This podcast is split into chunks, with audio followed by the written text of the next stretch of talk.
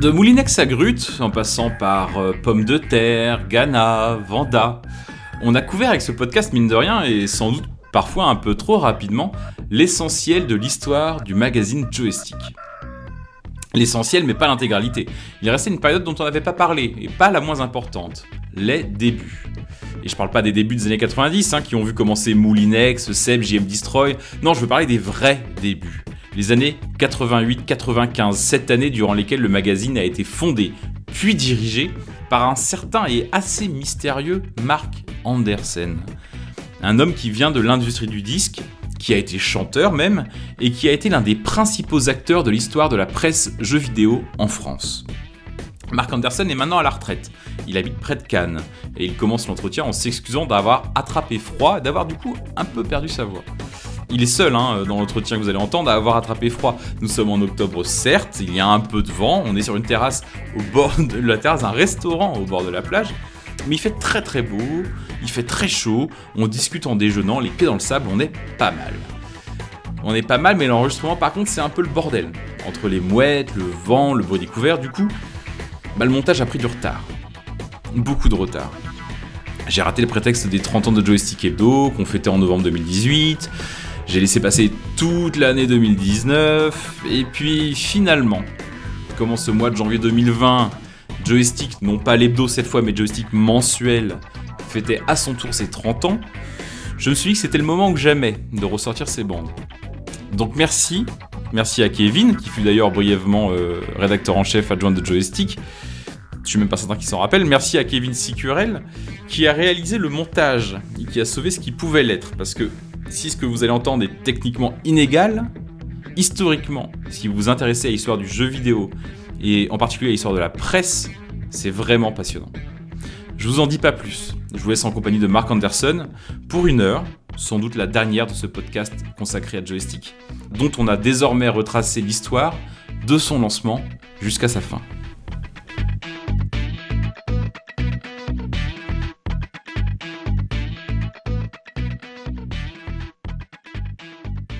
Commençons euh, assez classiquement par le, par le commencement.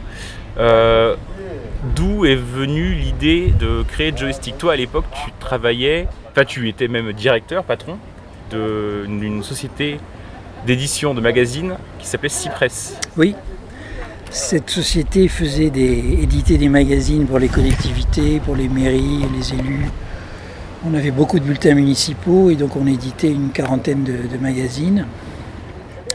Et puis un jour, euh, comme tout bon papa qui se respecte, j'ai acheté un, Amstrad à mon fils qui avait 8 ans à l'époque. Et j'avais acheté un jeu d'infogramme où c'était Lucky Luke. et, je n'avais jamais joué à un jeu vidéo, donc euh, j'avais acheté ça vraiment pour lui faire plaisir. Et je ne comprenais pas, et lui non plus. Lucky Luke, il y avait le, premier plan, il y avait 4, points, il fallait aller dans chacun de ces points, mais selon un ordre défini d'avance, ce que je ne savais pas. Donc on tournait, on tournait, on tournait, on passait jamais à l'écran suivant. Donc, euh, donc on est resté comme ça avec ce jeu, euh, bloqué.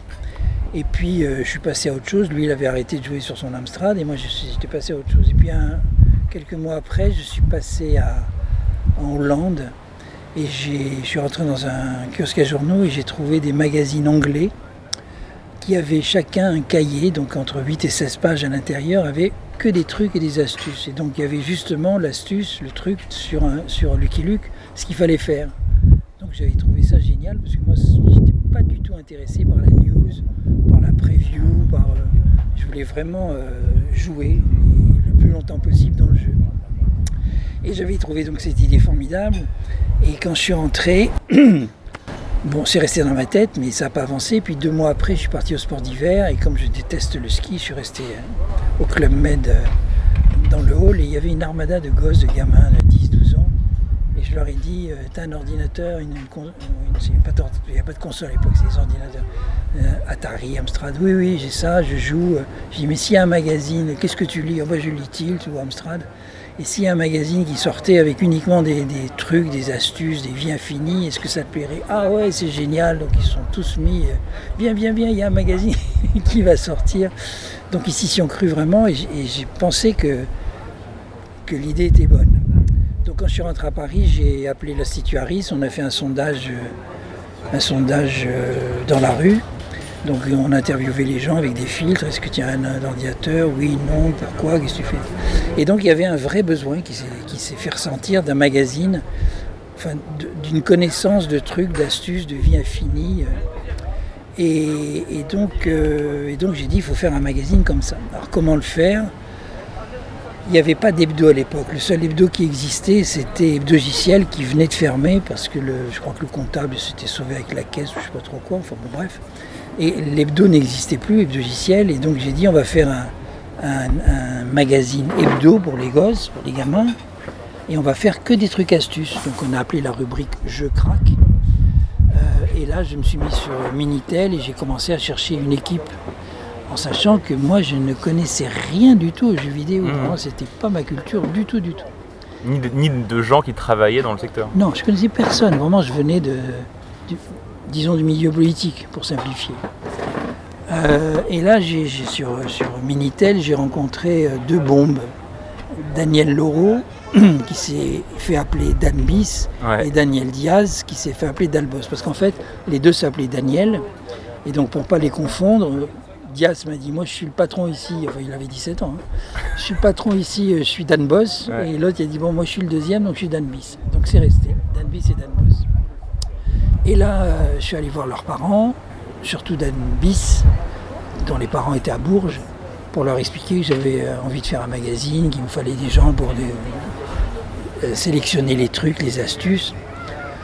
Et ils ont tout de suite accepté que leur fils vienne de temps en temps à Paris euh, me donner un coup de main. Et donc euh, ils, ont, ils ont monté chacun de chez eux, Dan Boss était parisien, ils ont monté chacun de chez eux une petite équipe. Donc ils ont fait appel à... Parce qu'ils s'y connaissaient bien en informatique, Dan Boss était un cracker, et Dan Bis un peu moins, mais bon. Et ils ont, ils ont recruté euh, plein de gars qui réécrivaient des petits, des petits listings pour transformer le jeu en vie infinie, mmh. munitions infinies. Et puis il y avait toute la partie euh, où il fallait mettre un mot spécial à un moment donné pour avoir les, munitions.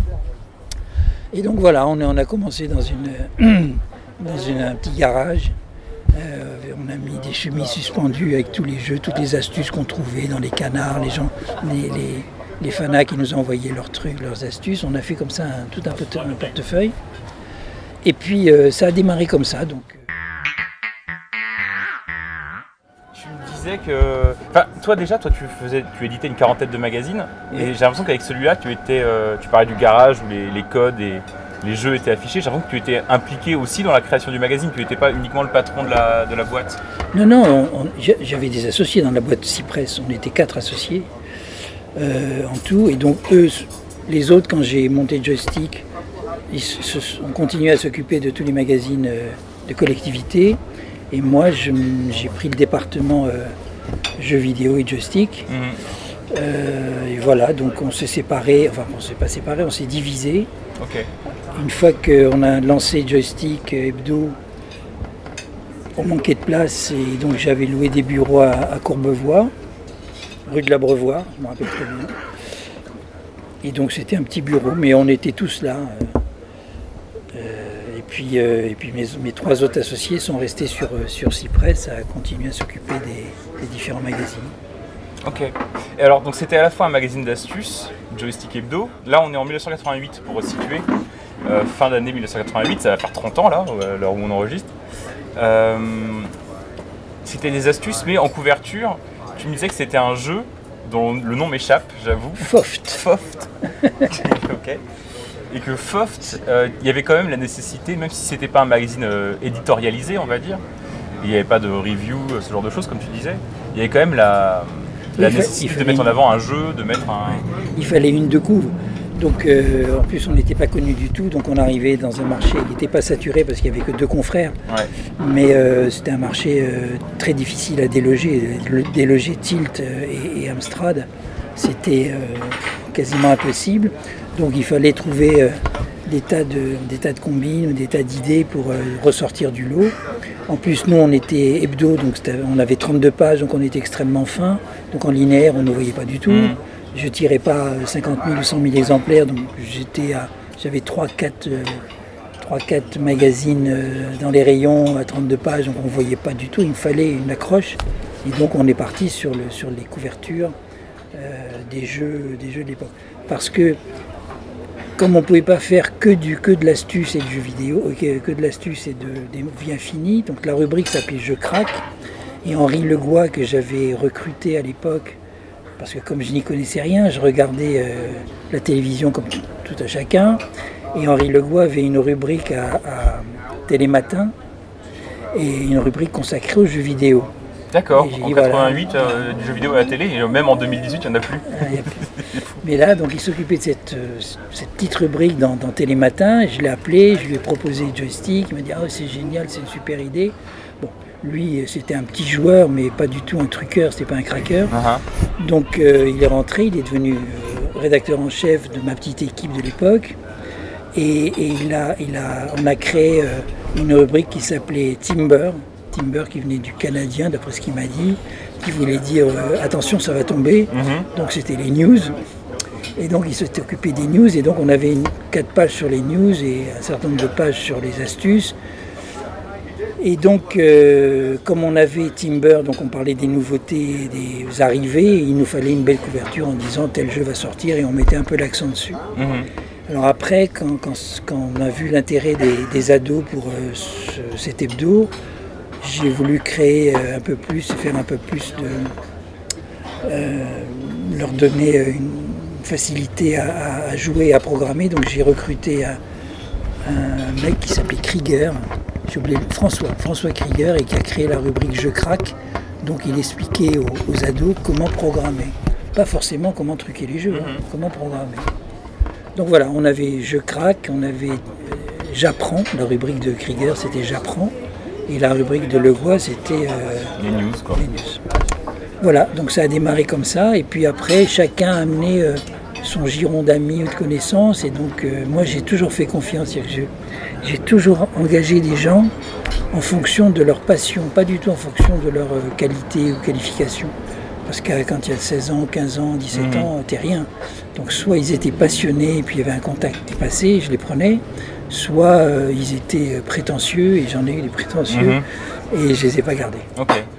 Tu m'as raconté quand même, avant qu'on commence là, que j'enregistre, comment tu as, pourquoi tu avais choisi ce jeu Foft? Est-ce que tu peux me le raconter? Oui, j'ai choisi. Alors le, premier numéro c'était Foft parce que quand je suis allé voir euh, les éditeurs pour avoir un petit peu de pub, je leur avais proposé une publicité gratuite pour le premier numéro pour pas essayer de marchander ou de quémander de la pub et, de la vendre au quart de prix parce que j'étais pas connu je suis allé les voir en disant voilà, le premier numéro est gratuit, mais après il faudra m'acheter un petit peu de pub.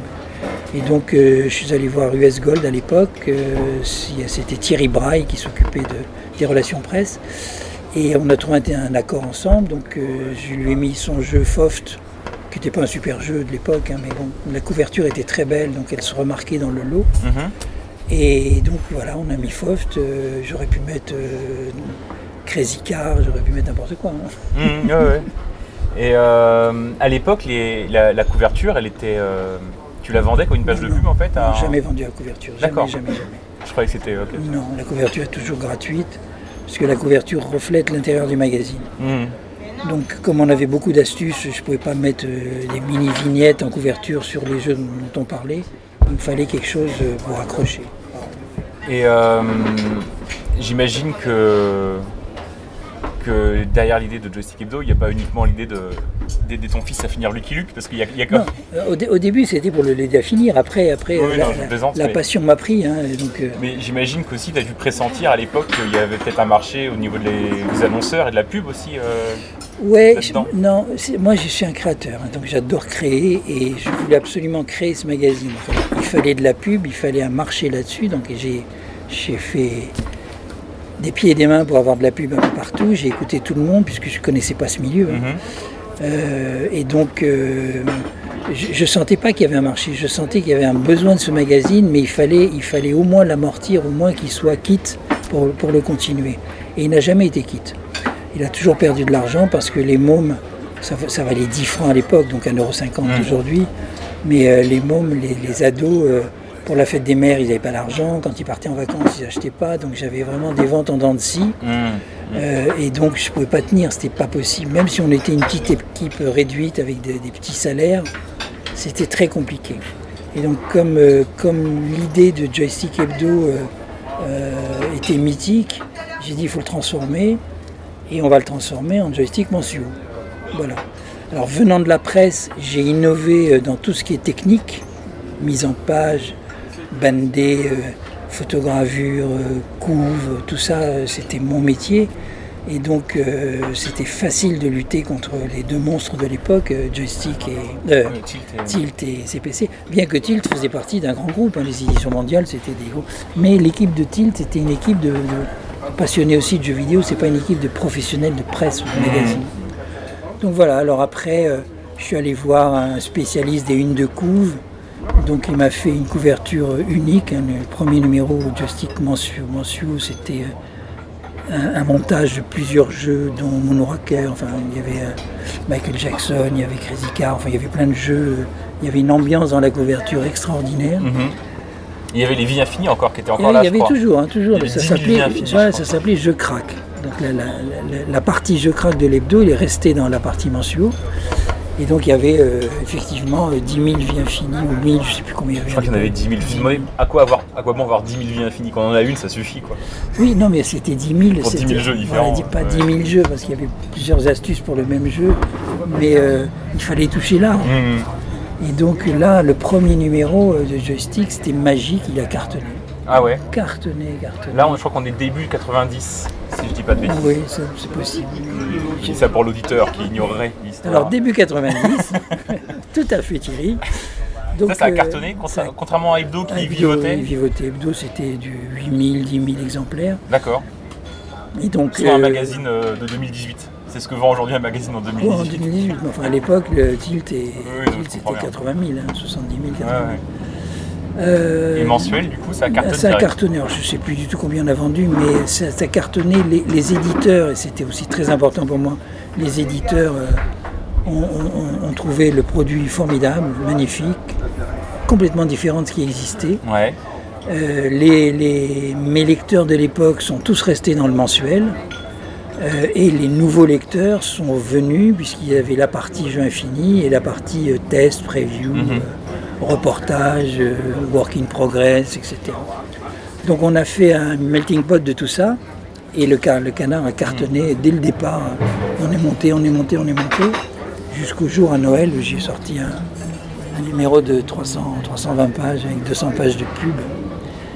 C'est un numéro avec une couve Robocop, je crois, qui est assez mythique, qui est, qui est Ouais, argenté ouais, en plus, et qui, et qui est- et qui est fait. énorme, c'est un beau teint. un fond blanc et le titre était euh, effectivement argenté. Ouais. C'était un beau teint. Et, et- et là, les, et là les, éni- les éditeurs m'ont vraiment pris au sérieux. C'est uniquement à ce moment-là Ah qu'ils ouais. m'ont pris au sérieux. Et euh, tu me disais, euh, parce qu'à l'époque dans Joystick, enfin dans celui-là en tout cas, il y avait euh, une page sur trois, c'était de la pub. Alors moi je me dis, mais du coup vous devez avoir des rentrées d'argent incroyables. Mais ce Oui. que tu me disais, c'est que les annonceurs jeux vidéo à l'époque ne payaient pas beaucoup. ouais, c'est des petits, des petits budgets. Une page de pub, ça coûtait euh, 6 000 francs de l'époque. Hein, c'est même pas de c'est 1000 euros, 1500 euros aujourd'hui. Alors qu'une page euh, d'une Peugeot euh, coûte euh, 2 millions à l'époque. Ça coûtait 15 000, 20 000. Ah ouais, ouais. Donc euh, non, on avait beaucoup beaucoup de pubs parce que c'était pas cher, mais sans pub on est mort. Donc il Mm. me fallait de la pub absolument. Et, euh, et donc ça m'a permis de calculer le prix de revient d'un- d'une page imprimée, qu'elle soit pub ou rédactionnelle, et combien il me fallait de pages de pub pour pouvoir amortir ensemble. Voilà, c'était un petit calcul euh, professionnel, et, puis, et puis ça a bien fonctionné. Mais ça a bien fonctionné parce que les gars qui étaient avec moi, moi je m'occupais que de la partie commerciale et de la partie euh, invention euh, ou développement, mais les gars qui s'occupaient vraiment du, du quotidien, de l'intérieur, du, du- du- du jour après jour, étaient, étaient fantastiques, Mhm. vraiment fantastiques. Là du coup pour le mensuel, tu avais recruté une nouvelle équipe, J'ai recruté, j'ai complété l'équipe. J'ai pas une nouvelle équipe parce que j'ai gardé Henri Legois qui était Henri toujours... euh, Legois, Michel Desangles qui était donc lui euh, directeur de l'hebdogiciel qui, avait- qui était parti en fumée. mhm. Euh, donc au début du mensuel, ils sont venus et puis après, euh, comme Henri Legois n'était pas un, un journaliste, c'était un- quelqu'un qui pouvait mener une équipe, mais il n'était pas journaliste, donc c'était un, un faux rédacteur en chef. Euh, J'ai fait venir après Alain Huy de la Cour, Ouais. qui était euh, Ah, journaliste, voilà, qui était journaliste de Tilt. Quand je lui ai proposé de venir prendre la place de rédac chef, euh, il est venu en courant, ça lui a, ça lui a plu parce que ça faisait changer l'horizon. Donc voilà, et l'équipe est restée avec AHL, avec Michel Desangles, qui s'occupait surtout des news avec un humour extraordinaire. Et puis on a recruté Seb, euh, Moulinex, euh, beaucoup d'autres. Pourquoi d'ailleurs tout le monde avait des pseudos? Euh, pourquoi? Je sais pas. Pourquoi? Parce que. euh, Parce que c'est de, la, de, de presse jeunesse un peu, et- ouais, c'est- personne ne voulait s'appeler de son vrai, de son vrai nom. à part les chefs quoi. Michel Desangles. Oui, euh, Michel Desangles, oui. Un œil de la cour. hein. Mais tous les journalistes, euh, que ce soit Casque Noir, etc., ils voulaient tous avoir un pseudo lié à, à- souvent à des jeux vidéo. Ouais. Et puis voilà, ils ont choisi leur nom. Moi, je l'ai laissé faire parce que j'étais un patron très très gentil. Euh, je, je laissais l'équipe euh, se manager toute seule. Je surveillais de loin, des fois de près. Mais, euh, mais c'était toujours eux qui décidaient ce qu'il fallait faire. Bah, c'est peut-être pas non plus ta décision, mais c'est une question que je me posais. Euh, je me demandais aussi pourquoi il y avait cette tradition dans la presse jeux vidéo, qui date de, de Joystick Hebdo, de faire des dessins de presse dans la presse jeux vidéo. Il y a, des, il y a, il y a toujours un dessinateur de Joystick. Oui, il y a eu Bellamy, Ouais. Bellamy, qui. C'est toujours pareil, on cherchait vraiment euh, quelque chose pour se différencier des autres, comme dans la presse classique, il y avait, il y avait les croquis, il y avait des, des dessins euh, qu'on retrouvait dans Harakiri, dans, dans Le Monde, dans euh, les dessins de Jacques Faisan dans Figaro, etc. On a eu, euh, on a, on a- j'ai eu l'opportunité. Mais toute la vie de joystick, c'est que j'ai eu des opportunités. J'ai jamais, j'ai jamais cherché. Les gens sont venus au fur et à mesure, et puis j'ai sélectionné ceux qui me semblaient euh, les plus intéressants. Et on a eu donc dans l'équipe euh, le fils de Karali, qui était euh, dessinateur à Harakiri, qui nous a fait plein de petits dessins. Il y a eu Yacine pour illustrer les, les jeux.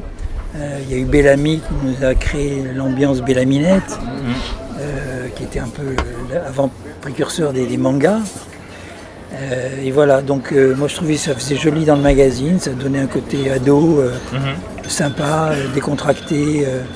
on se prenait pas pour des, pour des monstres, donc voilà, c'était- c'était joli et j'ai pris. Ce qui change aussi, j'ai l'impression, c'est- mon intuition, c'est que c'est avec l'arrivée de Michel Desangles, mais tu vas me dire si c'est le cas, c'est que quand il arrive et quand on passe mensuel, il y a une certaine impertinence un peu aussi Oui. dans le joystick. C'est pas par rapport à un tilt Non. qui était plus, plus Voilà. classique. Tilt, c'était classique.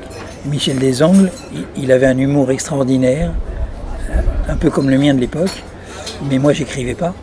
Et donc euh, c'est lui qui a, qui a- qui a monté euh, son équipe de journalistes avec l'humour. Donc euh, dans tout ce qu'il écrivait, il y avait toujours un côté humoristique, il y avait des défis. Il y avait des défis, il fallait que les journalistes utilisent euh, l'anticonstitutionnel par exemple 14 fois dans un jeu ou dans une rubrique. Donc c'était que des défis. Et, et tous les gars qu'il a recrutés étaient toujours pleins d'humour, que ce soit euh, Jean-Marc Desmolly, Seb. Euh, c'était vraiment l'humour qui, qui prédominait. Euh, non, pas prédominé parce qu'il fallait quand même qu'il soit bon dans le jeu vidéo, mais, euh, mais voilà, donc c'était effectivement l'homme drôle de Ouais. l'équipe. D'ailleurs, après, à un moment donné, dans le joystick, si j'ai bonne mémoire, on avait créé un cahier spécial qui s'appelait l'éclectique, Ouais. que Michel faisait entièrement. Donc c'était un petit 8 pages qui était un peu le canard enchaîné de- de- du jeu vidéo. Et donc je l'ai mis au début pour euh, le faire connaître à, à- à mes lecteurs et après le sortir et le vendre en tant que titre indépendant. Ça n'a pas marché. Ouais, c'est pas resté longtemps en. On l'a fait, on l'a fait euh, quelques fois en, en- encarté dans, dans le joystick. Après on l'a mis euh, euh, deux ou trois mois en kiosque et ça n'a pas tenu. C'était un ovni ce truc-là. C'était. Ah, c'était magnifique. On regarde aujourd'hui, tu dis, mais C'était drôle. Étrange objet, euh. C'était drôle, c'était magnifique. Mais peut-être que moi je trouvais ça drôle parce que n'étant pas du jeu vidéo, euh, c'était pas le test qui m'intéressait ou c'était pas les pixels ou les couleurs ou, la jouabilité, c'était l'humour dans les jeux. Donc euh, moi j'avais trouvé ça extraordinaire. Et euh, ça marche fort parce que en 93, tu revends du coup la, division euh, jeux vidéo de Cypress, j'imagine, à, Hachette. Oui, euh, ça a une petite histoire, c'est que je m'entendais plus du tout avec mes associés de Cypress à l'époque, donc euh, on s'est séparés. Euh, et on a vendu, euh, Cypress a vendu donc joystick et joypad, il n'y avait que ça, il y avait Megaforce et Super Power aussi que, que j'avais créé. Qui était, qui était chez Non, Cypress qui était dans deux, deux boîtes différentes. Parce que Cypress n'a pas voulu investir, enfin mes associés n'ont pas voulu investir dans les magazines dédiés. Et donc euh, j'avais créé Megaforce dans, Su- dans comment il s'appelle. Et, et Sumo, ouais, bien. Super Power, c'est Sumo Édition. Ouais. Et donc euh, un était dédié à Mega, à Mega Drive et l'autre était dédié à la Super Power. Et donc euh, on s'entendait plus, donc il fallait se séparer parce que Mhm. la vie était intenable. Et donc euh, on a reçu une offre d'achat pour acheter uniquement joystick et joypad, pas du tout les magazines dédiés. Donc Cypress a vendu et j'ai quitté Cypress à ce moment-là pour rentrer chez Hachette en tant que directeur des rédactions, tout en continuant à m'occuper de mes deux magazines dédiés, puisque Hachette avait autorisé le, comme c'était pas concurrentiel direct et qu'ils n'y connaissaient rien en jeux vidéo, ils m'ont laissé m'occuper de joystick, de Megaforce et de Super Power. D'accord. Donc tu avais déjà un pied dans une autre boîte en même temps que. Deux pieds, un pied dans chaque boîte. Un pied, oui. ok. Et, et directeur des rédactions à Hachette, c'est quoi en fait comme poste? Bah, c'était, euh, il fallait s'occuper de la rentabilité, du calcul, euh, de la position du magazine. Et pas uniquement sur joystick et joypad? Si, si, uniquement. J'étais directeur de la rédaction du, du pôle jeux vidéo. Parce que euh, euh, c'est pas Hachette qui nous a racheté, c'est Disney Hachette Press qui, a, qui, avait, qui est associé avec Hachette et qui a édité euh, tous les magazines Disney, Mickey et compagnie. Parce que le fils de Pierre Sisman, donc le président de Disney, adorait joystick. Donc c'était assez facile pour lui de comprendre le magazine, puisqu'il avait vraiment un ado euh, qui était en plein dedans, alors que les autres chez Hachette, c'était des, des vieux. euh, et donc euh, le courant est passé tout de suite avec euh, Pierre Sisman, qui restait un ami personnel. hein. Et, voilà, donc euh, il, nous a racheté avec Hachette donc dans l'entité Disney Hachette Presse. Moi, je me suis occupé de tout ce qui était jeux vidéo, des salons, etc. Et puis euh, il y avait euh, euh, Gilles Hélène qui s'occupait de tout ce qui était euh, magazine d'ado, euh, tout Mickey. Euh, à un moment donné, je crois que c'est à cette époque où euh, il y a un peu de changement. C'est, je sais qu'à un moment donné, le rédacteur en chef change. C'est Claude Lucas qui prend la succession. Est-ce qu'il y a une histoire derrière. Il y a une histoire, c'est que Claude Lucas était euh, responsable des rubriques à l'époque où il y avait Henri Legois, Michel Desangles, etc. Mais il me fallait, euh, il me fallait quand même un champion, un champion du jeu vidéo. C'est-à-dire que les deux, euh, Henri Legois et, et Michel Desangles n'étaient pas des joueurs. Enfin, Henri Legois jouait un petit peu, Michel Desangles pas du tout, ou très peu, très peu.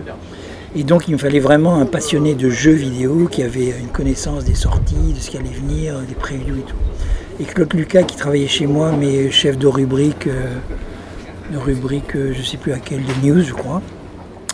Je lui ai donné sa chance, il m'a dit oui ça me plairait bien, donc euh, je l'ai mis à laisser et puis euh, je me suis tellement bien entendu avec lui qu'il est resté. Il a eu un super contact avec tous les éditeurs et il est devenu, il est resté très longtemps, euh, enfin à mon époque en tout cas c'était le seul rédacteur en chef de, de Joystick. Après, euh, après, il y en a eu d'autres quand j'ai, vendu ou quand je suis parti. Mais, euh, mais c'était ça. Et, et il y avait, il y avait Jean-Marc Desmolly, dit Des- Destroy, que j'avais recruté, qui travaillait chez Micronews à l'époque. Il travaillait, il s'occupait de- des jeux consoles. Donc quand Joystick a commencé, quand il y a eu les consoles qui sont arrivées avec la NEC, euh, Jean-Marc s'occupait de la partie rédactionnelle de- de- de- des jeux. Et donc on a créé Console News dans Joystick. On a confié la responsabilité à, à, Destroy. Donc Jean-Marc s'occupait de tout ce qui était jeux vidéo et, Claude, Lucas s'occupait de tout ce qui était PC.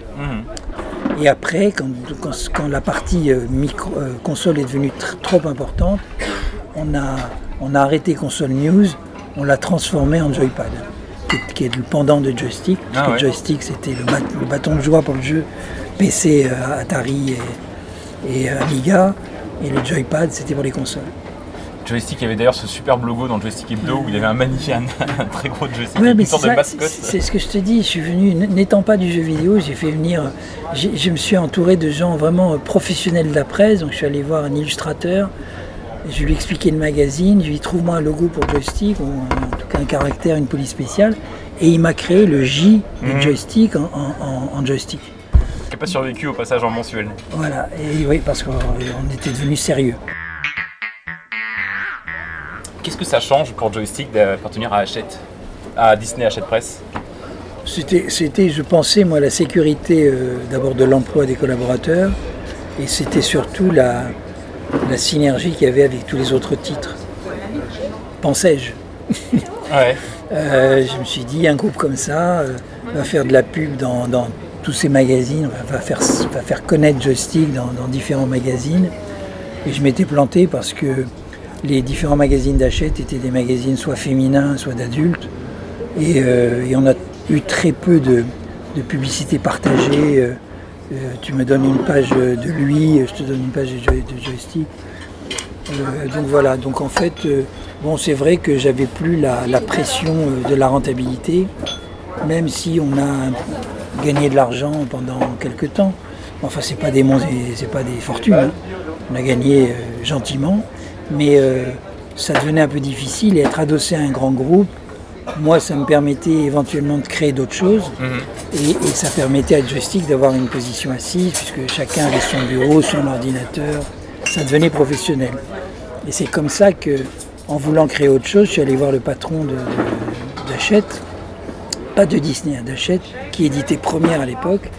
Et j'avais l'idée de faire un CD-ROM euh, de, de, bande-annonce dans, dans Première et je lui avais proposé, ça ne l'a pas marqué, ça ne l'a pas plu. Ce que faisait Joystick Avec des, CD, des disquettes peut-être à l'époque Oui, non, c'est des Joypad, faisait des démos jouables. Joypad Joystick, non, il faisait pas de joystick. À l'époque, non, non Ils l'ont fait après, mais. Euh, mais après, peut-être après ton départ. oui. Non, au départ, quand, je suis parti d'Achète, il n'y avait rien en plus produit. Euh, Joypad, Joypad commençait à avoir un DVD, euh, enfin un jeu vidéo, un, jeu console en démo, en démo qu'il fallait négocier très très cher, hein, puisque le, premier qui a lancé ça c'était euh, console plus. Donc euh, je ne pouvais pas être en reste, il me fallait absolument que je contre. Et donc j'ai essayé d'avoir aussi des démos jouables, des, pas des démos jouables, des, oui des, démos jouables de, sur console. Et donc on a, on a surpayé, parce qu'à l'époque il fallait acheter le DVD chez l'éditeur, donc tu en commandais 100 000, il te les vendait comme un jeu. Comme un jeu. Mhm. Et donc il fallait le répercuter dans le prix, donc le prix a augmenté, donc ça faisait changer de lecteur parce que c'était plus un magazine à 20 balles. Mhm. Donc euh, c'était un peu compliqué la partie euh, gratuite, euh, un peu compliqué. Et toi, donc tu viens pas du tout de jeux vidéo, à ce moment-là de ta vie, de ta carrière, tu bosses que sur des magazines de jeux vidéo au final, non Oui. Ou tu as une autre vie à côté Non, non, non, je faisais que ça. Je faisais que ça, euh, tout en cherchant euh, des ouvertures de magazines à faire chez Hachette. Mais bon, Hachette étant une telle boîte qu'il y avait déjà tout dedans. Hmm. Euh, non, je faisais que ça. Alors moi, je ne suis pas un joueur, mais par contre, j'adorais voir mes gars jouer. Donc c'est là où je me rendais compte de la force d'un jeu, s'il était bien, pas bien. Donc j'étais pas adroit, moi, j'ai joué qu'à Tetris, hein, c'est pas une référence, mais bah, bon. Quand même. Et, donc je l'ai regardé jouer à tous ces jeux, et, c'est là où je voyais si le jeu était bon, si ça valait la peine de, le mettre en coup, de, mettre le, mettre en, relief, en, avant. Et parce qu'on avait une énorme salle avec plein de plein d'ordinateurs et de consoles, et donc je regardais tous les tous les tous les gars jouer, comme si c'était moi qui jouais. Mhm. Et jouait mieux que moi de toute façon. Et tu me disais euh, à propos de l'écriture des tests que euh, en fait quand on parle avec des rédacteurs de, jeux vidéo, ils sont toujours très fiers de pouvoir se dire nous, et surtout dans un magazine comme Joystick, nous on est complètement indépendant de la publicité. Si on veut dire du mal d'un jeu et qu'on veut le défoncer, on le fait, on le défonce, il n'y a pas de problème. Toi tu me disais, oui, on peut euh, dire du mal d'un jeu, il faut y mettre les formes.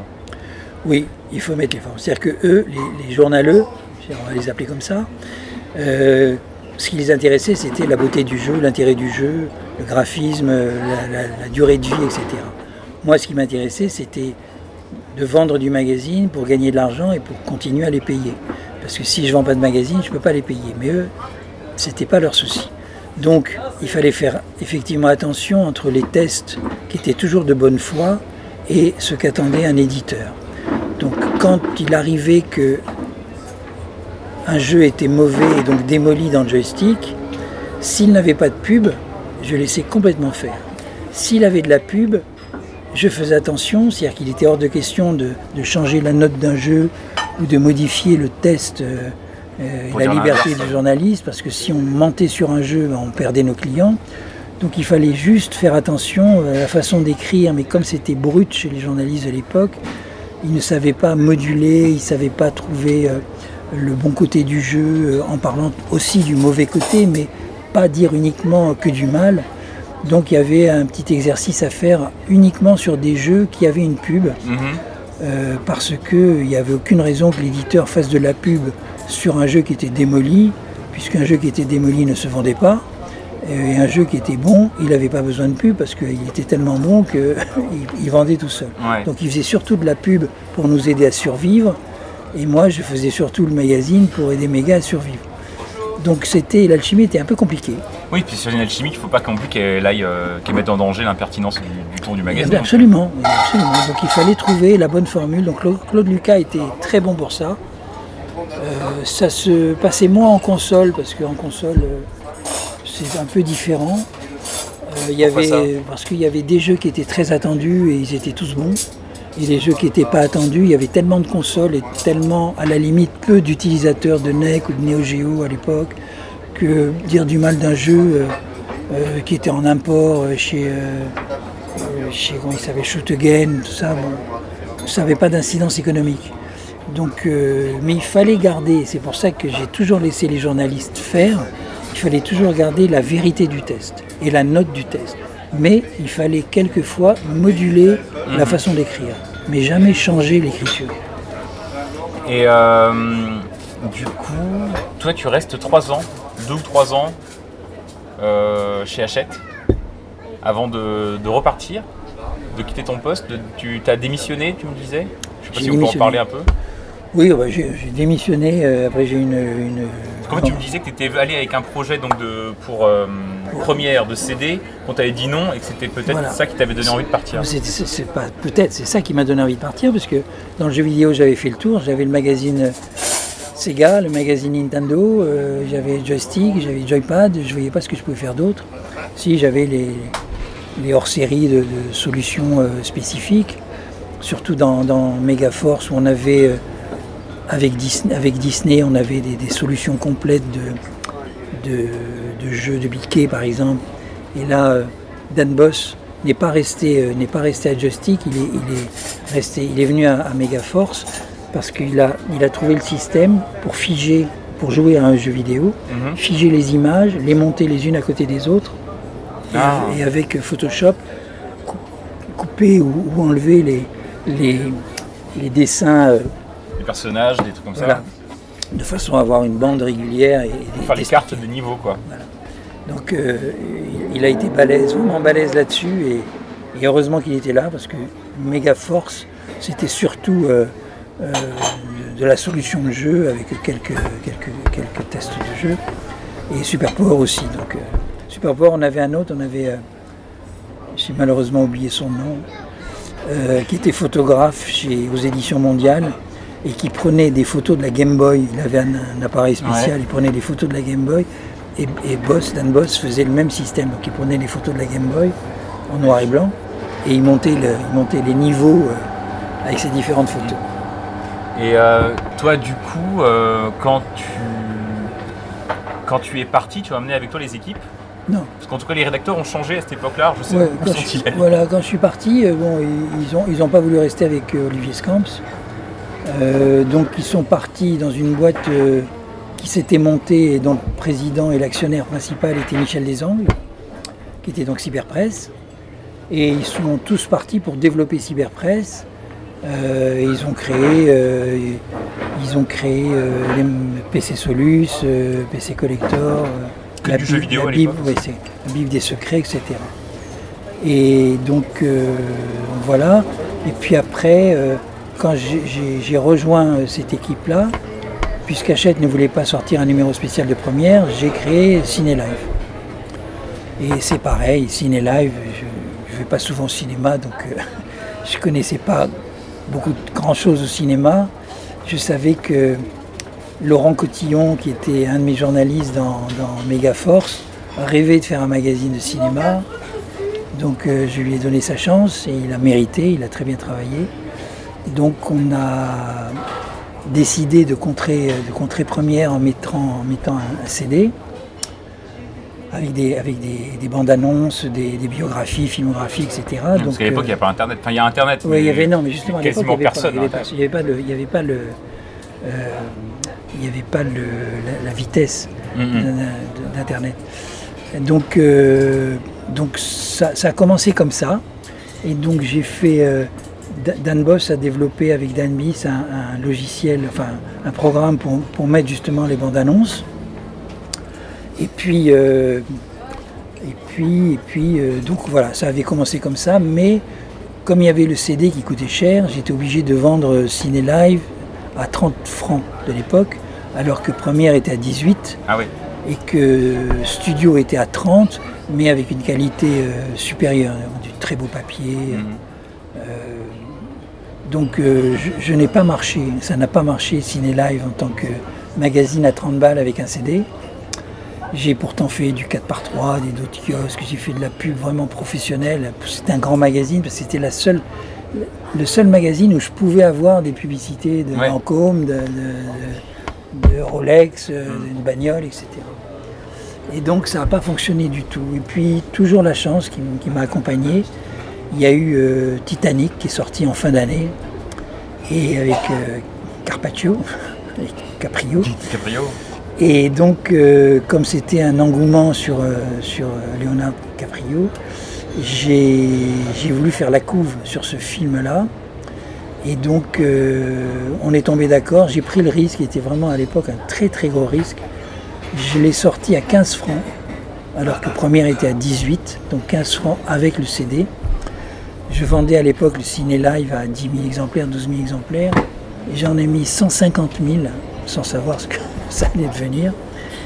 Et, à 15 francs avec Leonardo DiCaprio, j'ai mis le, logo en dorure argentée. Et, j'en ai vendu 100, 108 000 à 15 francs. Destroy, d'ailleurs démoli, qui était donc dans Cyber, avait trouvé le, risque fantastique et l'idée fantastique. Et donc c'est resté comme ça. Et donc un numéro sur deux, je faisais une couve sur Leonardo DiCaprio. Un numéro sur deux.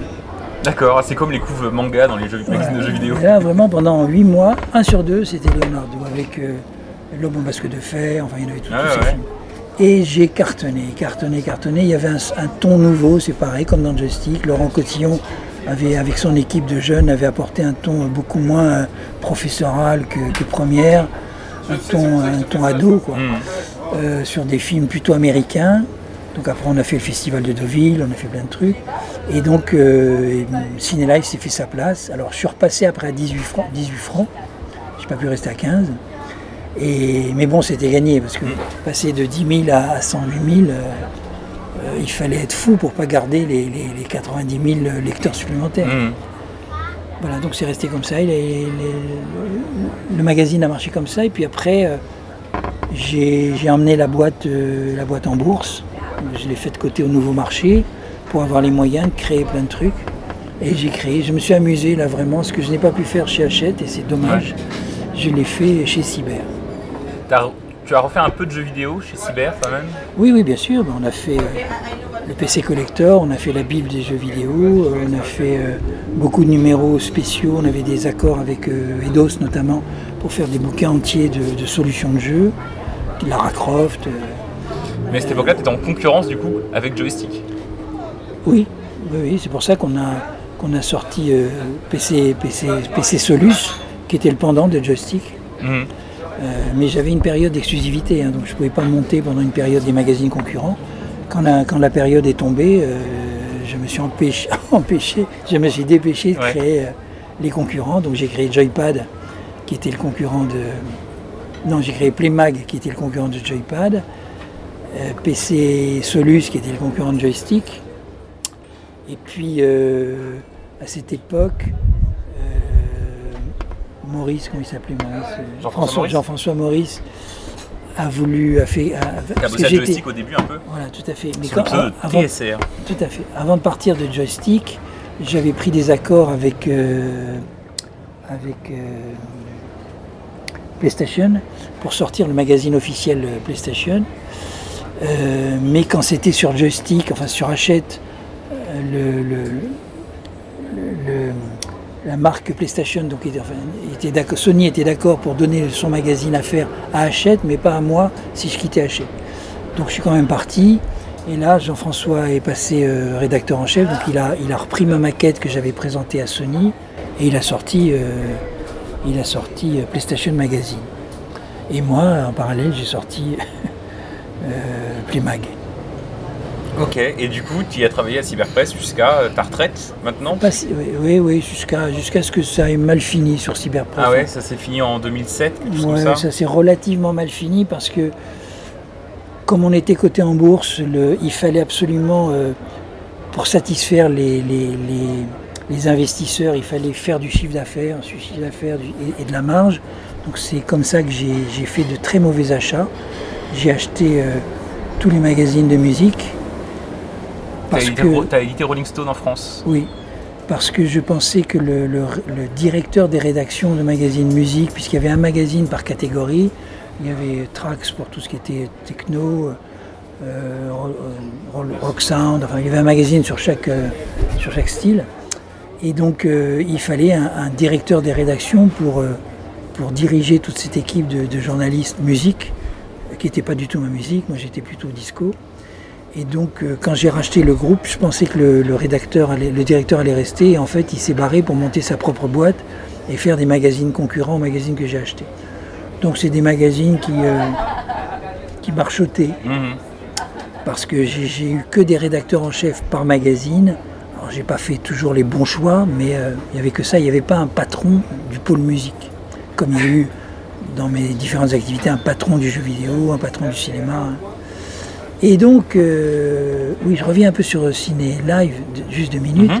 Quand j'ai créé Ciné Live, donc il y avait Laurent Cotillon qui s'occupait de tout ce qui était euh, film, avant-première et compagnie, et il me fallait de l'image. Donc, comme euh, Laurent Cotillon n'était pas du tout issu du milieu cinéma, j'avais fait appel à Laurent Veil à l'époque, qui avait une émission sur M6 sur le cinéma, et donc je me suis dit c'est génial, il a toutes les bandes annonces qu'il fait passer sur M6. Ce serait formidable s'il pouvait m'avoir les bandes annonces qu'on mette sur le CD. Je suis allé le voir, comme il n'avait jamais fait de presse, ça l'a séduit. Il m'a dit super, je rentre rédacteur en chef adjoint si tu veux euh, avec Laurent. Laurent s'occupe du papier, moi je m'occupe des images. Et voilà. Et heureusement qu'il était là, donc toujours un coup de chance. Et il a amené euh, toutes les, toutes les, les bandes annonces de l'époque, euh, puisqu'il les avait sur M6, et donc on les a dupliquées sur le, le CD, et c'était une belle histoire. Tu me parlais de la musique que tu aimais, que qui était de la musique disco. Je t'ai amené à ce sujet un document, je voudrais te montrer. Alors attends. Hop là. Je t'ai amené ça. Celui-là, je l'ai toujours, mais, mais il est cassé chez moi, c'est bien. Alors je le dis pour les, pour les auditeurs. En fait, il s'agit de deux 45 tours Oui, édités dans, les années 60. Il y en a un qui s'appelle Mark Anderson comme toi, l'autre qui s'appelle Mark Anderson, Oui. c'est pas tout à fait comme toi, alors, mais c'est des disques que tu as enregistrés, dans les années 60. oui, ça c'est ma première vie. D'abord, je tenais à m'excuser, à m'excuser auprès des auditeurs de, du son de ma voix, parce que je sors d'une bronchite et donc j'ai la voix complètement cassée. J'allais pas te demander de chanter une chanson. Non, non, mais je peux pas chanter de toute façon. Alors, ma première vie, c'était euh, quand j'étais à l'école, au lycée, au lycée Carnot. J'adorais chanter, donc euh, mes copains de classe me poussaient à chanter parce que je chantais un petit peu comme Paul Anka à l'époque. Moi, je suis né en 64, hein, donc euh, à l'époque j'avais 20 ans. En 44. En 44, je suis né. Oui, pardon, je suis né en 44. excuse-moi. Euh, J'avais donc 20 ans et, et donc j'adorais chanter. Et j'ai passé une audition, enfin, j'avais recruté des, des musiciens, dont la mère d'un de, mes bassistes, enfin de mon bassiste, était une amie d'Eddie Barclay. Et mon, guitariste euh, d'accompagnement, quand il m'a quitté, il est devenu le bassiste de Claude François pendant des années. C'est Christian Tritsch, avec qui je suis encore en rapport. Alors, donc, euh, en 64, avant de partir à l'armée, j'ai fait un premier disque en m'appelant Mark Anderson. Euh, et, et le directeur artistique que j'avais à l'époque, qui s'appelait Ken Lin, qui était un anglais, euh, euh, extraterrestre, il cherchait aussi des trucs publicitaires pour que ça fonctionne à l'époque d'Eddie Mitchell, de Johnny Hallyday. Et donc il a eu l'idée de. C'était l'époque où les Russes lançaient les Telstar, les Discover, enfin les satellites. Et il a eu l'idée de me dire on va, on va, quand tu vas passer sur scène, on va mettre les haut-parleurs, au lieu de faire des haut-parleurs classiques, on va les faire en, en Sputnik, donc en Telstar, en, en- en- en satellite. C'est expliqué derrière la pochette en des termes qui un peu mystérieux que j'avais pas tout à fait compris effectivement, mais il explique. Vas-y, je te laisse terminer. Donc, euh, donc voilà, on avait ch- choisi euh, cette option-là pour, pour se faire connaître, sortir du lot, parce que c'était l'époque où il y avait Danny Logan, euh, les, les champions, les pirates, etc. Enfin, il y avait pléthore de chanteurs. Et donc, euh, je m'appelais euh, Little Star, Mark Anderson et Little Star. Malheureusement, j'ai pas pu m'appeler Little Star, donc au moment où on a sorti le disque, tu vois, sur la, sur la rondelle ici, on a, on a changé Little Star Mhm. et on a, on a changé le nom, on s'appelait les Discover 5, parce qu'on aurait eu un procès chez Barclay pour s'appeler Little Star. Donc euh, j'avais passé une audition chez Barclay grâce à la mère de notre bassiste. Barclay exceptionnellement était là, il a trouvé ça bien pour l'époque. Donc j'ai signé un contrat, j'ai sorti mon premier disque, ça a commencé à marcher. Et puis euh, surtout la chanson Dodin hein, qui était de, tirée de Richie Valens. Et puis après il y a eu l'armée, donc je suis parti à l'armée. Quand je suis revenu, euh, j'étais complètement oublié, personne ne se rappelait de moi. Et donc je voulais faire un deuxième Elvis, disque. quoi. Ouais, enfin, toute proportion gardée, hein. Elvis était, était une idole. Non, bien sûr. Euh, moi, j'étais rien du tout. Donc, euh, comme mon contrat chez Barclay était fini, je voulais faire un deuxième disque. Donc, j'ai eu la chance d'avoir un contrat chez Pathé Marconi. Et là, je suis tombé sur Florence Véran, qui voulait s'occuper de, de ma voix et de, et, de, et de- et de mes chansons. Et elle m'a dit euh, on va trouver une opération publicitaire. Donc, c'était l'année où la princesse du Danemark se mariait avec le comte Henri de Montpezat, un Français. Euh, donc elle m'a dit on va créer une chanson qui s'appelle La petite sirène tirée des contes d'Andersen et on va l'offrir au mariage en tant que cadeau de la France. Donc c'était superbe comme idée. Et donc au lieu de t'appeler Marc Anderson, on va changer le nom, comme de toute façon personne ne se rappelle de toi. on va t'appeler Marc Andersen. Et donc, euh, donc voilà, donc euh, j'ai j'ai sorti ce disque avec Florence Véran qui a écrit La petite sirène et d'autres chansons. Moi j'en ai écrit une, c'est La girouette. Et puis j'ai sorti le deuxième disque et voilà, j'ai fait des galas, des tournées euh, avec Ligné Scudero, avec Eddie Mitchell, euh, avec beaucoup d'artistes de l'époque. D'accord, ouais. C'était ma première vie. Ok, une vie de... dans le showbiz en fait. Ouais, une vie d'artiste dans le showbiz, ouais. Un peu quand Un même. peu, ouais, ouais. Parce que tu me disais euh, que que vraiment, tu avais la voix de la sagesse. Tu dis, moi, j'ai pas été sage dans ma vie. Alors, est-ce qu'il y avait ce côté showbiz et paillettes un peu qui Ouais, ouais, bah, quand, tu sais, quand tu es en, en 66, à l'époque des yéyés, que tu fais des tournées euh, ou des galas où les, les chaises sont cassées, euh, Mhm. où les gens adoraient Gilles Vincent, euh, Eddie Cochrane et compagnie, c'était un peu. euh, c'était la folie partout. hein. Mhm. Les, les gonzesses, c'était facile, euh, il n'y avait pas de sida à l'époque, il n'y avait rien, donc euh, pff, gagner de l'argent, c'était relativement facile. Les maladies, ça n'existait pas, donc c'était une vie fantastique. Et t'as pas continué euh, là-dedans après Non, cette, euh, non, j'ai arrêté après. J'ai arrêté parce que pour différentes raisons familiales, j'ai arrêté. Mhm. Et puis euh, quand j'ai arrêté, j'ai eu l'opportunité de créer la. Enfin, j'ai travaillé dans une boîte pour faire de la. J'étais publicitaire, je vendais des espaces de pub. Et après, j'ai créé des magazines donc euh, de collectivité. Et après, j'ai créé Joystick. Voilà, C'était le démarrage. Ok. C'était une belle vie. Bah écoute, c'est pas mal. Comme les chats, comme les chats, j'ai eu cette vie en fait. Ouais. Je, je les ai pas toutes comptées. Euh, est-ce qu'il y, a- y y une vie qu'on a oubliée? Oh, Il y, en a qui n'ont pas d'intérêt. Je vendais des, je vendais des porte-clés. euh, je vendais des porte-clés sur les marchés, je vendais des stylos au profit des handicapés physiques. Enfin, j'ai vendu plein de trucs. Mhm. Euh, on a parlé des principales. Et du coup, t'as arrêté, t'as arrêté quand la musique? Dans la Euh, de. alors, attends, celui-là était en 66, Ouais. j'ai dû arrêter en 67, 68, 68. Ok. Sans regret? Si. Mais je ne pouvais pas faire autrement. Mhm. Problème de famille, j'ai perdu mon petit frère et tout, c'était un peu compliqué. Mon père, Mhm. mon petit frère, euh, c'était compliqué. Mais bon, enfin, maintenant ça me manque plus, hein. Euh, surtout avec la voix que j'ai aujourd'hui. mais euh, mais c'était aussi une très belle vie, hein. mais c'était vraiment euh, par hasard, euh, les, choses, les choses se sont faites par hasard, elles se sont bien faites.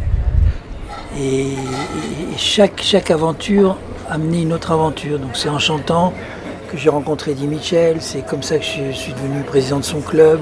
J'ai fait des tournées avec lui, après j'ai rencontré Alice Donat qui, qui n'écrivait pas encore pour, euh, pour Serge Lama, mais j'ai fait des tournées avec elle. Et. euh, Et donc du coup, pardon, quand je reviens à Ouais. Comme j'étais dans ce milieu-là, à un moment donné, on a fait, Michel Desangles a fait dans Joystick, je sais pas si tu l'as vu, une interview exclusive de Johnny Hallyday. C'est vrai à l'occasion Ah bah de la sortie d'un film. Je rapproche un peu. à l'occasion de la sortie d'un jeu euh, qui s'appelait Rockstar, je crois, Ouais. Rockstar. Donc, euh, donc Johnny, euh, alors Johnny, son, son- le, le- le frère d'Adeline euh, était un fanat de jeux vidéo et donc on a voulu faire jouer Johnny dans ce film Rockstar, dans ce jeu, ouais. dans ce jeu Rockstar. Donc euh, on a pris un rendez-vous, il a accepté très gentiment. Il était à, à la Muette à Passy à l'époque. Donc euh, je suis allé avec Michel. qui Chez a- lui Chez lui, oui. C'est lui qui a dirigé l'interview. On l'a fait jouer. Bon, il jouait mal, hein, mais, mais c'était marrant de voir un- une idole de l'époque euh, jouer un jeu vidéo parlant de son métier. Donc c'était assez marrant et on a fait un très bel article Ouais, ouais. euh, qui était vraiment spécial et qui nous a fait toujours pareil monter dans l'estime des gens. Et Alors, après, je sais pas, après- je, je me rends pas bien compte, mais est-ce que dans les années 90, les lecteurs de joystick étaient des, audite- des, des, des- des auditeurs potentiels de Johnny Hallyday Ou est-ce que c'était déjà. euh, il y en avait forcément. hein. Ouais, ouais. Forcément, Johnny en 90, euh, il avait fait Noir, c'est Noir, c'est Noir, il Mm. avait fait déjà ses gros tubes.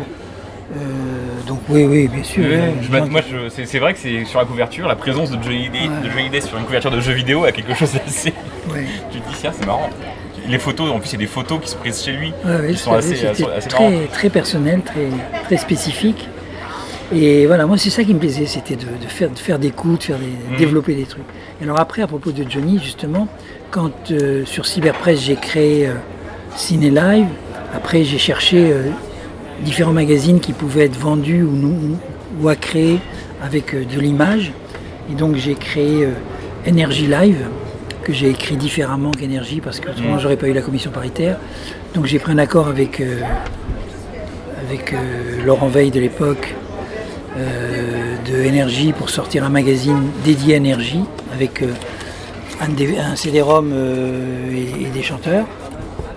Après j'ai créé Autolive, donc un magazine sur les bagnoles. J'avais débauché Eric Batt qui était le rédacteur en chef de Console Plus aux éditions mondiales, ceux qui éditaient Tilt. Donc il est venu chez nous et on a sorti un magazine qui a bien marché mais qui s'est arrêté, Autolive. Après j'ai sorti DVD Live. Donc j'ai sorti beaucoup de magazines avec un CD-ROM.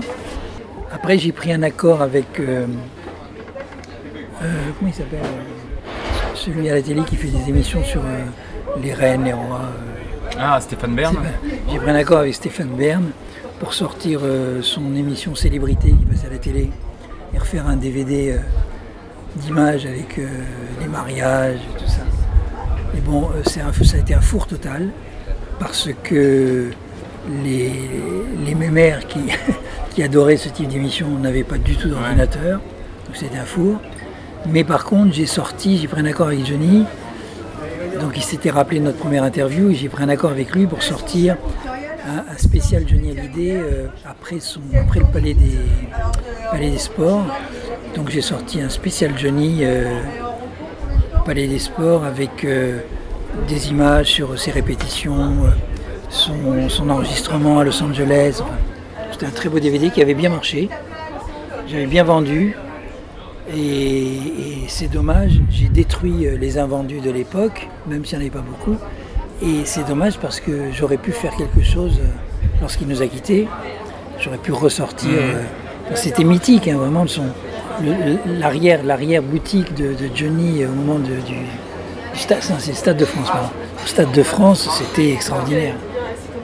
L'arrière-boutique, c'est-à-dire le. Bah, les le- coulisses. les derrière, Les le- coulisses, le- ouais. les coulisses de Johnny quand il a découvert le Stade de France, quand il l'a répété au Stade de France, quand il a répété aux États-Unis avec ses musiciens.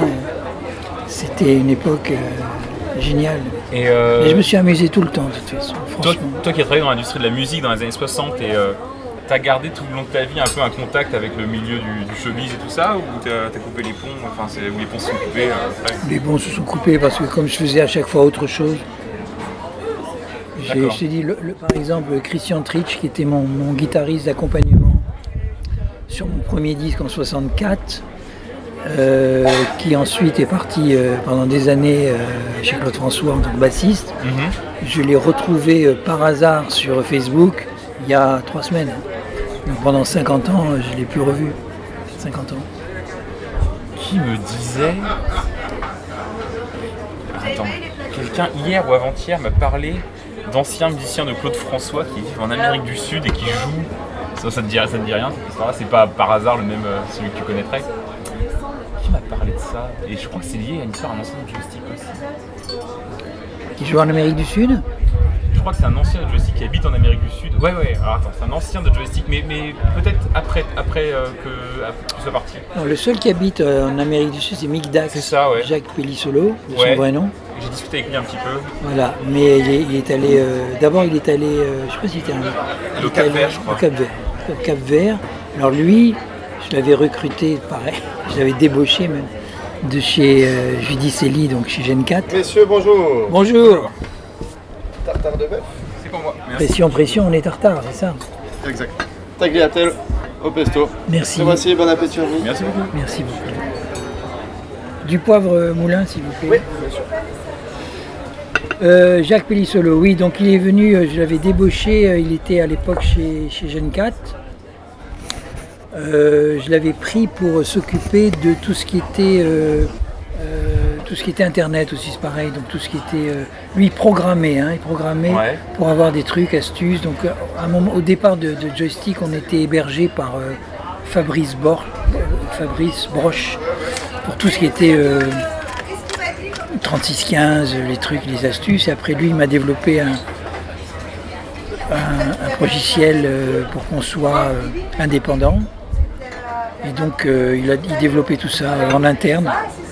Et donc on, avait quitté, euh, à un moment donné, on était, aussi chez Micromania qui nous hébergeait, au moment des 3615. Après au moment des téléphones, on était chez, chez Broche, Pix- Pixel, Pixel Studio.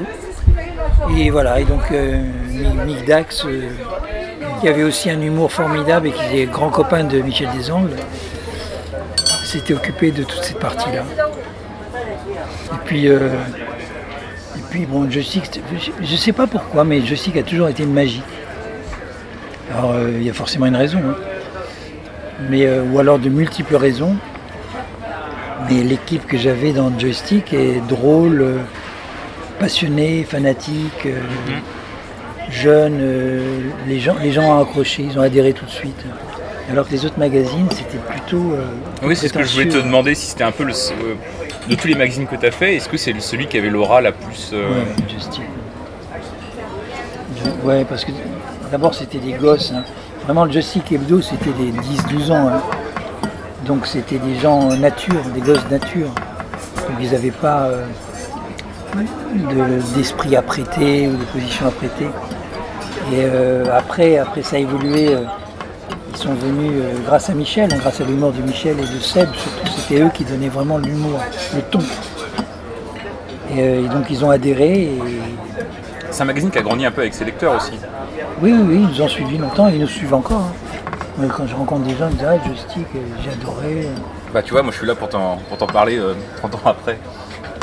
Bon après moi c'est différent, j'ai un peu bossé pour et tout ça, mais... Mais effectivement c'est un magazine qui a une aura. Quand on allait, quand on faisait les, les salons de jeux vidéo, à l'époque avec, avec Dan Biss et Dan Boss, c'était les vedettes du salon. Les gens venaient signer des autographes. Incroyable. Et euh, oui mais juste les, les rédacteurs de l'époque on avait l'impression que c'était, que c'était assez rock'n'roll quand même le quotidien à l'époque. euh. Oui, oui, c'était rock'n'roll. Enfin, chez, chez certains, hein, Ouais. chez certains. Il y en avait qui étaient plus ou moins. euh, Greg, Greg Hello, c'était aussi rock'n'roll. Hein. Lui, c'était Ah ouais un fanat des- du Japon. D'ailleurs, il a appris le japonais. euh, il s'est installé au. Japon. Il y avait O O Itsumiya aussi, qui était japonais, qui s'est installé au Japon. euh, Greg il est maintenant. euh, il fait de la traduction pour les journalistes. Lui, il a, il a vraiment il a eu le déclic avec la langue japonaise. Oui, oui, oui. Mais c'était rock'n'roll parce que parce que c'était le seul métier où les gens vivaient de leur passion sans risque. Quand tu es coureur automobile, tu as un risque, etc. Là, ils étaient payés pour jouer. Et une fois qu'ils avaient joué, après, c'était les élucubrations. Ils écrivaient, euh, ils avaient plus ou moins ressenti. Avec euh, 3 milliards de fautes d'orthographe, donc j'avais euh, un SR à chaque titre, j'avais des fois 2-3 SR pour chaque titre, parce qu'il fallait tout réécrire, par écrire, Ouais. Euh, mais mais c'était. euh, D'ailleurs, tous ceux que je revois encore aujourd'hui, euh, Manu, Emmanuel Villalba, etc. Ah, tu connais Villalba aussi J'ai travaillé avec lui. Ouais, il me dit c'était la meilleure période de ma vie. Je regrette. Tous, ils ont tous regretté notre période. Parce qu'ils s'amusaient, ils touchaient de l'argent. J'étais pas. Oui, c'était pas mal payé. Enfin, je sais pas à l'époque, mais je sais qu'il y a une oui, époque. c'était bien payé. J'étais pas, Mieux qu'à mon époque. J'étais pas le patron emmerdant. euh, je laissais faire. euh, je gueulais jamais. euh. Non, franchement, c'est une époque magnifique. hein. Et puis les, mais ils étaient, ils- les mecs étaient jeunes aussi, ils sont peut-être un peu nostalgiques un peu Oui, de ça aussi. sûrement. Parce que c'était, ils étaient vraiment pas vieux. Aujourd'hui, Emmanuel, il conduit des bus. Ouais, ouais. C'est pas pareil. Hein. Ouais, J'ai bossé avec lui à l'époque où il faisait, euh, où il lançait le site justement chez Future. Il a, il a bossé là-dessus. Ah, il a bossé chez Futur Ouais, ouais. Il a bossé sur euh, Jeux Vidéo Network, qui devait être le site, la réponse de Future à jeuxvideo.com, mais avec 10 ans de retard, quoi. Et euh, bon, ça n'a pas marché. Jeuxvideo.com, je me rappelle plus le nom du patron. Là. euh, Euh, Il était en bourse aussi. comment il s'appelait Euh, C'est pas Sébastien, non, je crois. Parce qu'on Son devait, pseudo c'était Lightman, mais son nom, je crois plus son, son- son nom. on devait, euh, on devait s'associer pour. euh, quand j'ai fait, Joy- quand j'ai fait euh, Ciné Live, ils voulaient euh, créer euh, le pendant de jeux vidéo. Euh, moi j'ai un petit café. Un Pareil. café, deux cafés Ouais. Je prends un à manger d'ailleurs.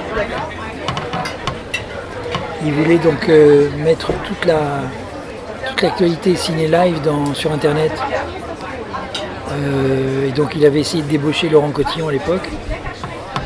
Et puis euh, ça n'a pas fonctionné parce que les journalistes c'est pareil. Les journalistes ils voulaient absolument pas qu'on utilise leur contenu sans les payer une deuxième fois. Ça c'est impossible. Donc ça n'a pas marché. C'est terrible ces journalistes. hein. Franchement. euh, Qui veulent être payés? de l'époque. non, non, ils ont été payés largement et grassement. C'est pas ça, c'est que à partir du moment où ils ont écrit qu'on réutilise leur contenu euh, sans but lucratif, il n'y a aucune raison de les payer à nouveau. S'il y a un but lucratif, oui, le bénéfice se partage, se rétribue. Mais euh, au démarrage d'Internet, c'est impensable. C'est impensable. Dire quelque chose, c'est hors sujet, mais euh, qui m'intrigue avec le projet de Stéphane Mongeard qui veut rééditer des vieux numéros de joystick. Non, moi, Stéphane, je lui avais proposé un truc que je trouve fort bien, mais euh, il n'y a pas eu de déclic. C'était de sortir un, un joystick café, donc trouver un local euh, avec des machines d'arcade, des, des anciennes consoles, des anciens jeux, faire venir les anciens journalistes de l'époque, c'est un lieu de ralliement, et faire venir des, des amateurs comme toi, enfin des passionnés de l'époque comme toi, pour les rencontrer, discuter avec eux, jouer à des anciens jeux. Donc c'était Joystick Café. Et ça l'a pas branché. Je pense que c'est, ça aurait pu être intéressant. On aurait pu diffuser ce podcast-là dans, la- dans les enceintes. Oui, oui, on aurait pu faire plein de trucs, mais, mais, c'est- mais je pense franchement, il y, y a beaucoup de gens de l'époque de joystick qui ne sont pas forcément des, des lecteurs de joystick, mais qui ont vécu cette époque et qui pourraient très bien venir dans un endroit de ralliement où tu as euh, tous les journalistes de l'époque, quand ils ont rien à faire, rencontrer les gens, ils viennent boire un coup, il y a un beau bar, euh, il y a des machines pour jouer, il y a les anciens numéros à feuilleter, il y a- c'est un, retour, euh, retour en arrière à la naissance de tout ça. Ça peut donner, ça aurait pu donner un- une ambiance formidable et il n'a pas fait. Même sans la question des rédacteurs, des, des bars un peu. Il y en a à Paris, euh, des bars avec des vieilles consoles, des salles des, des jeux, des Oui, choses comme ça. oui, Si oui. en plus t'as as une bibliothèque. mais c'est en plus, t'as le nom de joystick, joystick Ah voilà. café. euh, ils viennent tous, franchement, joystick. ouais. On avait vraiment euh, beaucoup, beaucoup d'abonnés, beaucoup de faire- fans. hein. Faire venir les rédacteurs, il faudrait pas qu'ils aient l'impression d'être des bêtes de foire, quoi. Un peu. Non, mais discutez, moi, moi j'aurais habité Paris, je serais allé avec grand plaisir reparler avec, euh, avec Moulinex, avec pas ceux qui sont morts, mais euh, Jean-François Maurice, avec euh, même, même Olivier Scamps. J'aurais posé des questions 30 ans après. Mais ça m'aurait vraiment plu de discuter avec des gens de l'époque.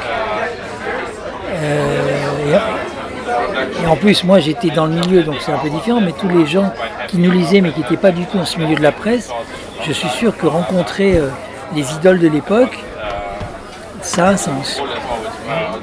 Je Bah, me, en trompe- tout je cas, me ça trompe m'intéresse. peut-être. hein. Bah, écoute, euh, en tout cas, moi, ce que je fais, il y a 5000 personnes qui l'écoutent par mois. Donc, c'est-à-dire qu'il y a au moins 5000 personnes qui se Oui, voilà, ils ne sont pas tous parisiens. Ils sont pas tous parisiens. Et puis, c'est pas la même démarche d'écouter que de venir boire un verre. mais- T'as fait les- le salon de Los Angeles, t'as fait le 3 du coup, qui s'appelait peut-être pas encore comme ça, mais. Si, si, le 3. Déjà, ouais.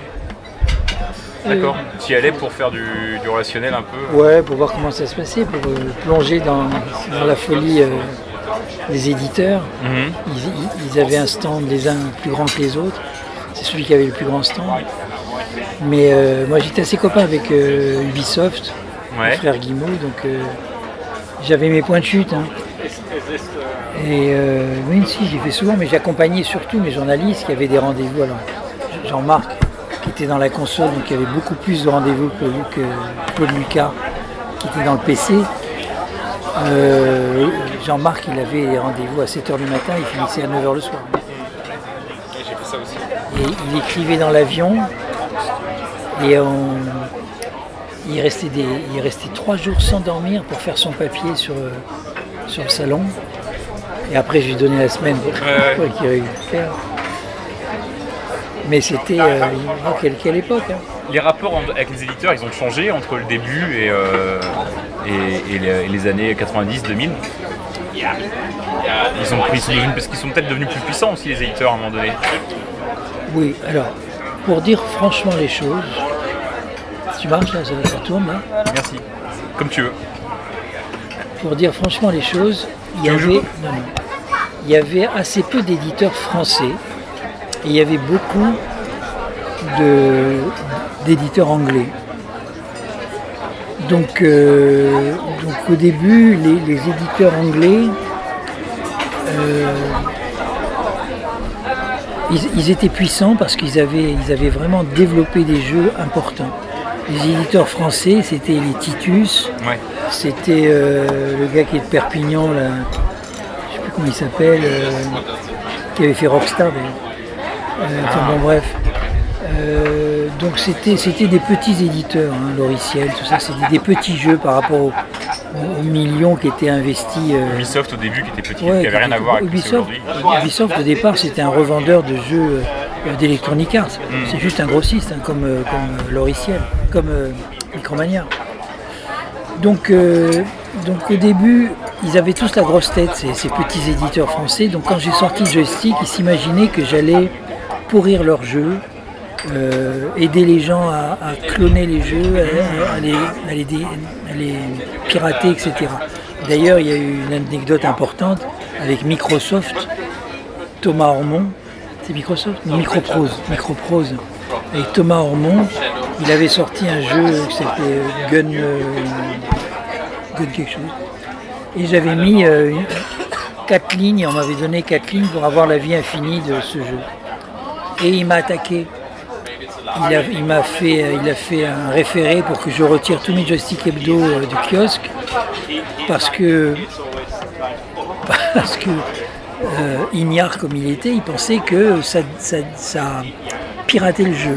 Alors que c'était simplement un petit listing qui permettait d'avoir des biens finis, donc de jouer plus vite, de finir le jeu et d'aller acheter autre chose. Parce qu'à l'époque, les jeux étaient quand même chers Et dur. et, et durs et les gens n'achetaient pas un nouveau jeu s'il n'avait pas fini. Donc il fallait, pour faire tourner la machine, j'étais un bienfait en quelque part. Il fallait que les gens euh, finissent leur jeu pour en Ouais. acheter un autre. Donc euh, Gunship, voilà, c'est Gunship. Et donc j'ai eu très peur parce que comme je connaissais rien aux jeux vidéo, j'ai dit ça y est, euh, on m'a attaqué, j'ai dû faire un truc interdit. Bon, j'ai vu mon avocat, après ça s'est arrangé avec une page de pub hein, offerte, euh, il, a, il a oublié les, les animosités. C'est pareil aussi avec, euh, avec euh, Disney. Avant d'être copain avec Sisman, sur Megaforce, j'avais une rubrique euh, sur Mickey. Il y avait plein de gamins de 10 ans, 8 ans qui m'envoyaient des Mickey dessinés. J'en mettais un peu comme ça. Oh là là, le copyright. Ouais, Disney, ça sérieux, rigole pas. sérieux, copyright d'un- dessin de Mickey. Il a voulu aussi pareil me retirer les magazines et puis voilà, après ça s'est bien arrangé. Mais, euh, mais ils étaient tous très prétentieux, ils s'imaginaient euh, avoir inventé euh, l'activité ludique mondiale euh, éternelle. Après ça s'est arrangé, après ça s'est modifié quand ils ont commencé à investir beaucoup et qu'ils se sont, sont retrouvés comme Ubisoft à avoir euh, 300 développeurs pour un jeu, le- le- le- la philosophie était différente. Donc après, ça devenait vraiment un vrai business. Ouais. Il fallait faire attention, mais, mais c'était pas euh, moi je suis le roi parce que j'ai sorti euh, euh, Texas Ranger. C'est hyper intéressant, c'est d'imaginer qu'au début, vous voyaient joystick comme des comme une sorte de hacker en fait, quoi. Qui allait pourrir votre, leur business, quoi. Exactement. Au début, c'est pour ça qu'ils voulaient pas faire, pas faire de pub. Ah ouais. On était des, on était des, des hackers, des pirates. On encourageait euh, la piraterie de leurs jeux, le clonage, parce qu'à l'époque, il était relativement facile, en mettant la cassette Amstrad, le disquette Amstrad, de copier le jeu. euh, on déplombait, je ne sais pas comment ça s'appelait à l'époque, si on déplombait, on copiait le jeu, ce qui permettait de modifier euh, certaines lignes. Donc ils nous prenaient vraiment pour des pirates. Surtout qu'on n'avait pas du tout, euh, pendant longtemps, on n'avait pas de test, on n'avait que quelques previews. Donc pour eux, on était euh. Des parasites. C'est, euh, je travaille pas de secret, mais c'est JM Destroy qui disait que dans une interview, là, je sais plus que lui était rentré dans la presse parce que euh, euh, parce qu'il avait tous les jeux, parce qu'il les copiait. Oui, Il oui. avait un réseau en fait de copains, je crois qu'il il- il copiait des disquettes euh, avec un mec en dis n'importe quoi en Allemagne. Il les cachait sous un siège dans le train, il les récupérait à Gare de l'Est. C'est euh, comme ça que ça se passait. Donc Claude Lucas d'ailleurs. Claude Lucas que j'ai engagé au début en tant que pirate. C'est lui qui me fournissait tous les jeux. Alors il y en avait un qui me faisait, qui me fournissait Amiga et, Claude c'était Atari je crois, ou l'inverse, il me semble que c'est Atari. Donc effectivement ils avaient euh, des, liens avec euh, des, groupes allemands qui déplombaient les jeux, ce qui permettait de les copier, ce qui permettait de rentrer dans le jeu et de modifier certaines lignes, certaines écritures pour avoir les vies affinies. Et donc, euh, à partir du moment où tu déplombais le jeu et que tu le copiais, tu pouvais copier autant que tu voulais, donc ça ne se vendait pas. Alors j'avais beau expliquer, euh, comme pour le DVD, c'est pareil. J'avais beau expliquer aux éditeurs que de toute façon, tu te rends compte le, manque à gagner qu'on a, le nombre de jeux qu'on vend pas. Je dis, mais de toute façon, tous ces gens qui copient, ils n'achètent pas de jeux. De toute manière, c'est pas, pas de l'argent qui part en fumée. Ils n'achètent pas, au contraire. C'est des gens qui vont parler de tes jeux, qui vont pouvoir jouer, qui vont faire marcher le business. C'est pas le contraire. Et eux, alors que Joystick, Joystick Hebdo, c'était une calamité. Bon, l'industrie du jeu vidéo a survécu à Joystick Hebdo finalement. Oui, oui, parce qu'ils ont évolué. Ils ont tous évolué. Après- c'était très compliqué de, de, de- de déplomber un jeu. euh, sur CD, c'est difficile. Ensuite, il fallait avoir la machine pour ça. Mais c'est vrai qu'à l'époque d'Amstrad, d'Atari et d'Amiga, c'était assez simple. Donc on avait plein de listings qui nous tombaient, que j'ai payé 5 francs à l'époque. Chaque, chaque astuce, c'était 5 francs. Euh, donc un euro, même pas un euro. Et c'est comme ça que Dan Bliss et Dan Boss avaient créé des chemises avec des centaines d'astuces par jeu. Qui publiait au compte-goutte après, semaine après Ouais, semaine. après, ouais, on n'avait que 32 pages, donc, euh, dont, dont 16 pages d'astuces. Pourquoi un hebdo d'ailleurs au départ? Non, parce qu'il n'y avait pas d'hebdo. Je, je voulais, je sortir de l'ordinaire, donc je voulais pas faire un mensuel. Je voulais pas vendre un truc à 20 balles. Euh, et le logiciel n'existait plus. Donc j'ai dit, il y a peut-être une place à prendre avec l'hebdo. Euh, voilà, et puis c'était pas un magazine. euh, si après ça aurait pu être, mais il aurait été beaucoup plus épais avec des astuces comme, comme, la, la- la- comme Bible des secrets. Euh, des secrets où c'est vraiment un bouquin de 100 pages, 150 pages avec que ça. En noir et blanc, euh, genre livre. Mais c'est pour ça qu'on a fait l'hebdo. L'hebdo parce que je voulais vendre un truc à 10 francs. Ah ouais. Bon, avec un succès modéré, mais ça aurait été le début du. Oui, mais bon, l'aventure. il fallait passer par là. hein. Je, je pense franchement avec le recul que j'aurais sorti un, un magazine euh, Je craque, parce que c'était le deuxième titre, à 25 francs à l'époque, euh, avec que des astuces, ça n'aurait pas marché. Et puis en plus, je me disais pourquoi les Anglais qui sont très en avance là-dessus ne sortent pas ça? Il y avait les Américains aussi qui sortaient enfin, euh, pro, pro quelque chose, je sais plus quoi. Euh, ils sortaient pas de magazines dédiés aux, trucs astuces. C'était que des magazines de news avec une partie astuces. Après, la partie euh, complète de solutions, trucs, astuces, jeux vidéo euh, a vu le jour. Euh, Il y a eu des, numéros entiers de Game Pro et Game Pro qui sortaient tous les mois un magazine que, que de solutions.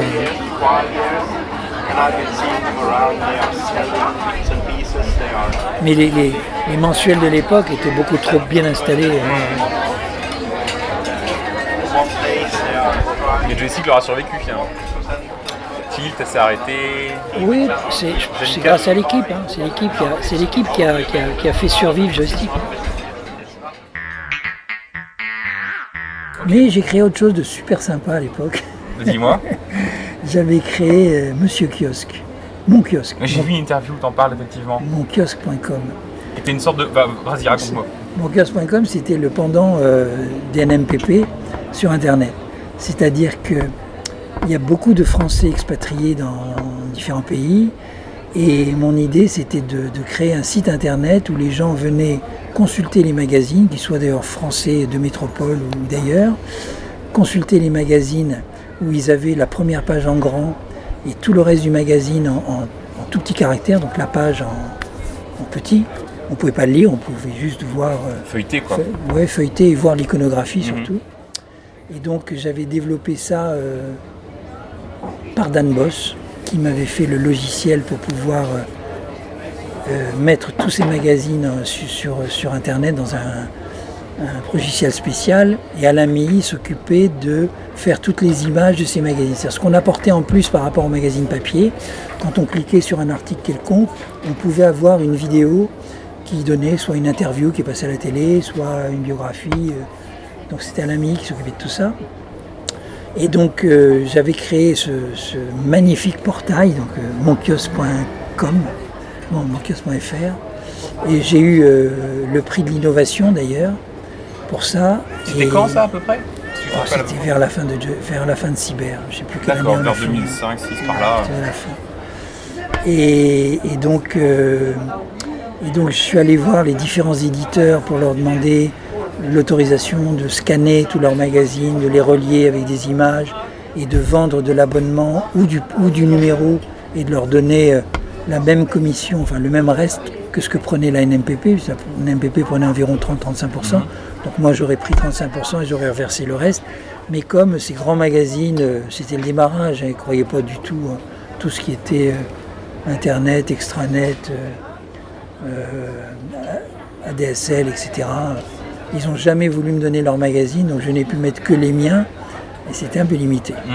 Voilà, mais c'était vraiment une, une- une innovation formidable parce que quand j'ai arrêté par la force des choses Cyberpresse, cette activité-là, alors il y a plusieurs magazines qui ont été vendus à différents groupes, mais cette activité a été reprise par un, un gros, euh, une grosse société qui faisait de l'abonnement par Internet et ça existe toujours. Hein, il a changé le nom, mais ça existe toujours.